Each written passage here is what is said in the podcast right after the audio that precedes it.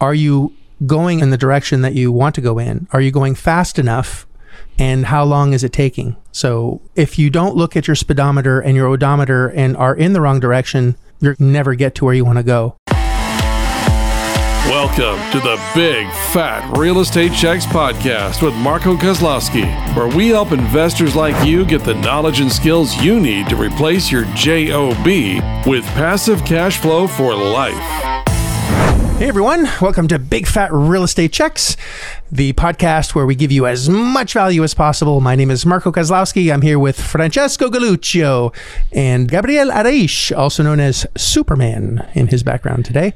Very excited today to uh, share with you some content that piggybacks on the last podcast. If you have not listened to A, the first 10, that explains asset based lending, what we do, how we do it, explains to you how you can get into buying cash flowing assets without using your money. In fact, getting paid to buy assets instead of bringing cash to the table once you have the right skill sets to do so. Listen to those. And of course, the last podcast where we uh, tried to define success or help you define success so you are not going through life, you know, without specific goals and understanding exactly what's important to you and how you're going to get those uh, get those results and aligning yourself as well with the right people, which actually is going to be our, our next podcast. So don't miss that. So the topic that was brought to light was, and what we're going to be discussing today is the pivoting of when you realize that you're in a situation that you don't like or realize that you're not aligned with your goals and moving towards your definition of success and, and getting there, how to pivot or what signs you need to look for to make quick decisions in order to pivot and, you know, change directions as quickly as possible. I know in many instances and situations, relationships, it took me years to figure out that I wasn't happy. And then once I had that realization, it took me another few years to figure out, you know, what to do next and lost a lot of time. Or on projects did the same thing or in partnerships. So and now it's almost instantaneous. If I don't like something, I it's instantly pivoted. If there's someone that in one of the businesses that I have that isn't doing what they're supposed to be doing, they're immediately gone. There's I know Gabe will most likely discuss that as well, and uh, yeah. So how to a see the signs and avoid years of pressure cooking, not losing you know a lot of precious time in our lives because that's all we really have, and how to navigate around that. We'll do our best to have this discussion. Of course, it's going to be different for everyone and what everyone's goals and you know issues are. Can't n- nail them all, but at least give some insight on that and some situations, some personal situations that we've had to go through in order to you know to pivot and pivot quickly. So, who wants to go first? Frank, do you want to go first? Do you okay, have a story I'll go first. in line? Yeah. Well, Yeah. my story, yeah, it's basically what I mentioned in, in the previous podcast is my problem is I didn't pivot fast enough. So I was with the, you know, if you know my story, I was with this, you know, the federal government senior officer there, had my fun there. But I knew at a certain point, and this is like going back, I knew that I wasn't happy no more. I knew that my goals weren't aligned with the government. I got into the government just to, again, my seasonal goals was, hey, get into the government. It's a secure job. Uh, at least that's what everyone thought. Secure job. You got your benefits. Get into a house. Get married. All that jazz. What everyone else wanted, right? But I was also came from a family of entrepreneurship. I wanted to have my own business, and to have your own business, I needed money. So that was my that was my pivot from going from college university into that job right away to gain that money so I can open up a business, which I did eventually, but it just took me a long time to do it. And then when I wasn't uh, happy anymore with the government, I was like, you know what? I had to turn a different leaf. It wasn't aligning with my objective, uh, my my goals anymore. And my goals was I wanted I wanted more money. Ultimately, I wanted a certain lifestyle, and the government wasn't going to give it to me, even if I did climb that corporate ladder, like I alluded to before. When you're in, you know, when you're working for someone, you can, you know, you can almost kind of predict what you're going to be making in, you know, three, five, ten years, even with modest increases each year, which is not a bad thing. But if if your objective was to, okay, you know what, I want I want a home here in Toronto. I also want a home in in Florida. I want to be able to travel between both of them, and I want to do what I love doing, which is uh, something in business, and that's why I gravitated to to real estate. I have a legal business, and actually, I just pivot from that. My legal business, I just shut it down. I just contact my attorney, uh, my CPA, sorry, to do the winding down because I know, like Marco, I know that was lingering. I don't want to do it no more. It's not aligning with my new objective, and it's like it's taking too much of my time. I got to cut it loose. I'm not going to do what they did with the government 24 years later. So I actually cut it loose right now. 2021 is the last year for my legal business. Not because I, it didn't make me money. It made me money, but it's not aligning no more with my my goals. So learning to pivot right away when you see something or when you're going through something that you don't like doing no more. It's not enjoyable no more. Like you said, Marco, time's precious, and I don't want to be doing shit that I don't want to do no more and that was one thing I don't want to. I want to focus my attention on on other aspects of my life and developing other adventures or joint ventures, if you want to call it, into something bigger and better. How long did it take you to realize once you weren't happy, and then once you weren't happy, how long did it take you to actually pivot into something else? Oh my god, with the government? Yeah, I think I was uh, I overstayed my welcome by at least seven years. So that seven year period could it be could it have been shortened what would stop you from shortening that? You know From what? seven It- years into six months, or this is the, the the moment in time that I really want to focus on this podcast is what why is it seven years? Why not five years, three years, two years, or six months, or four days? Right. so was- what uh, what you weren't happy day four, and seven years later, enough was enough, and there had to be a an Was. event of some kind that says, okay, now I'm really done. Like I can't do this anymore. So how do we help the listener and ourselves in talking through this? Because it's not a conversation we've ever had as a team. How do we recognize our unhappiness in a situation or a project or anything that we're doing in our life? And shortcut this misery so we're not wasting the precious time that we have on this planet because we have a limited amount of time and it's what we do with that time that matters, right? So, how do we help each other and the listener? For me, it was fear of the unknown. I didn't leave right away. I knew I had to leave, but I was fearful because at that time um, uh, we were starting our family, and my wife had a, a bridal shop that she closed just to be home with the kids until they went to school. That was that was her goal. I want to be I want to be with my kids till they go to school. She didn't want you know to get a babysitter or whatever. So in order to align that, I had to stay with the government because I didn't know no other path. I didn't know. I knew I wanted to get into entrepreneurship, but I think it was mostly fear. Oh my goodness, if I get into something which is going to involve money and time, what if I can't now support my current lifestyle that I built over the last 20 something years?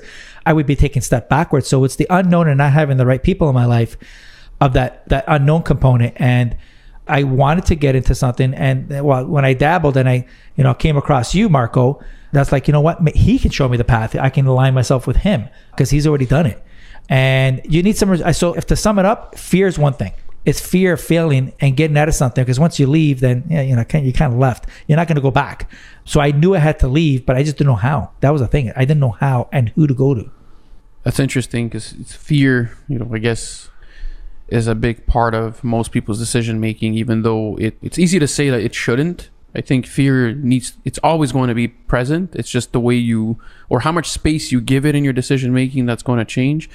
But I hear you, man. Fear is, I mean, we, we've all gone through it to a certain extent. I mean, just, I think being comfortable with being uncomfortable is, is kind of part of that process of being able to pivot quickly, in my opinion because of that fear, it's always going to be present. Every time there's change that's coming up, or every time that there's change that's needed, and you'll know when change is needed, you'll feel it. You're probably going to be miserable inside for a long time, or hopefully not so long. But I think that process of shortening it is going to depend on your ability to render yourself comfortable with being uncomfortable. And being uncomfortable in this case is just making that change and living through the ups and downs that that change is going to come with, knowing that the light at the end of the tunnel is always going to be a lot brighter than the one you're leaving. So I think that's that's what's going to help in the at least that's what helped me. You know, I've gone through many different changes in my life and and they weren't all easy. I think they're still not all easy, but I think I just accept the fact that there's going to be a struggle in the process and understand that once I get through this struggle, I'm going to become a you know a better person for it. Well, what if I'm uncomfortable being uncomfortable staying in the situation that I'm in? But that's exactly what happened. Right. I had fear of fear of leaving the government, but I also had fear of staying with the government that I wasn't going to achieve what I wanted to Well, achieve. So Your, Yeah. your fear, your fear of staying at that point outweighed your fear of growth. One hundred percent. So I had to be uncomfortable, get something out of my element. But I know being uncomfortable that means I'm growing. I'm doing something. Uncomfortable doing the next thing, Exactly. Yeah. right? But you have to first recognize that you're uncomfortable. But how But many you know people? this. How many are listening right now and going through life just making agreements with themselves only three more years to retirement only five more years. When i retire i'm going to g- travel around the world. Like you've shared this story of someone I you met in the elevator and say go travel now. Never made it to retirement died before retirement. You know we make agreements with ourselves to do things and push them off later Doing that. by f- doing that right? Yeah. and stemmed by fear. And you're saying you know you you know we came across each other at the right time because had we met seven years before you might not have been ready to learn the things that you've now learned right? That tipping point that pressure. What i'm trying to figure out is can we shortcut the pressure cooker? So instead of waiting seven years or five years or gabe you went through school you know heavy exams going through you know working for different people having incredible you know opportunities in finance going to very high levels and still at one point made a decision this isn't making me happy right mm-hmm. and Yep. then but most stay there but that's comf- comfort. It's a lot easier. Anything that's easy, you're taking that way out. I mean, would it have been easy for me to stay in a six figure job with a guaranteed retirement, you're working 35 hours a week and, and, and having pretty amazing retirement package? Yeah, that would have been really easy. I wasn't content. I wasn't happy. Are there a million people that are in my situation where they're not, or at that time where you're not happy Hundreds in what you're millions. currently doing? Of course, Hundreds hundreds of of millions.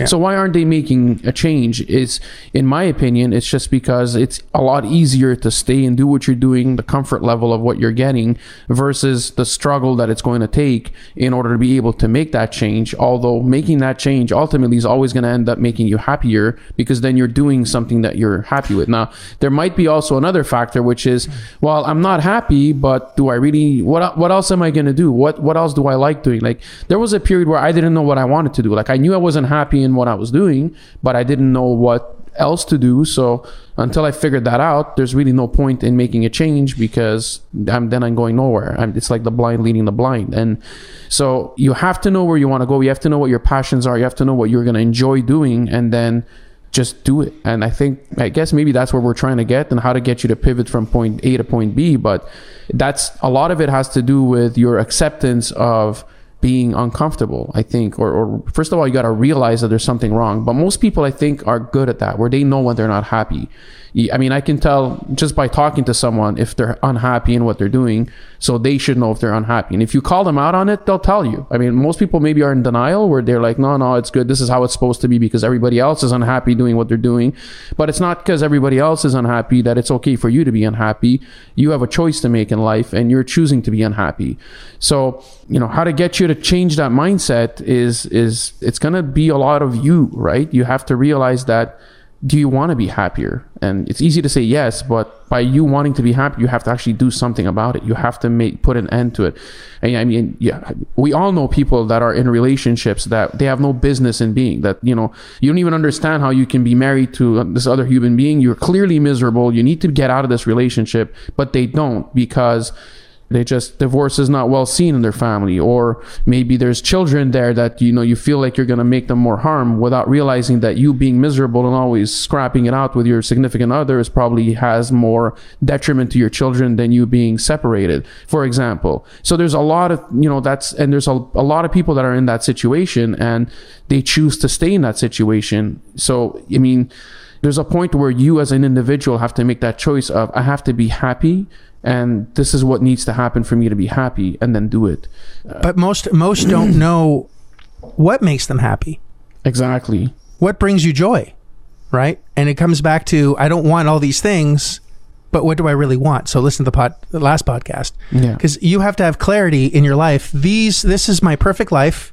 Here are all the things that i want in fact i have an exercise that i do where on the right side of a piece of paper you write all the things that you want out of life. Like if you have the perfect life write all these things down. And on the left side of this line uh, you write all the things that you're doing on a daily basis. And then you i asked then you know circle all the things that you're doing every single day that are getting you closer to your goals and dreams.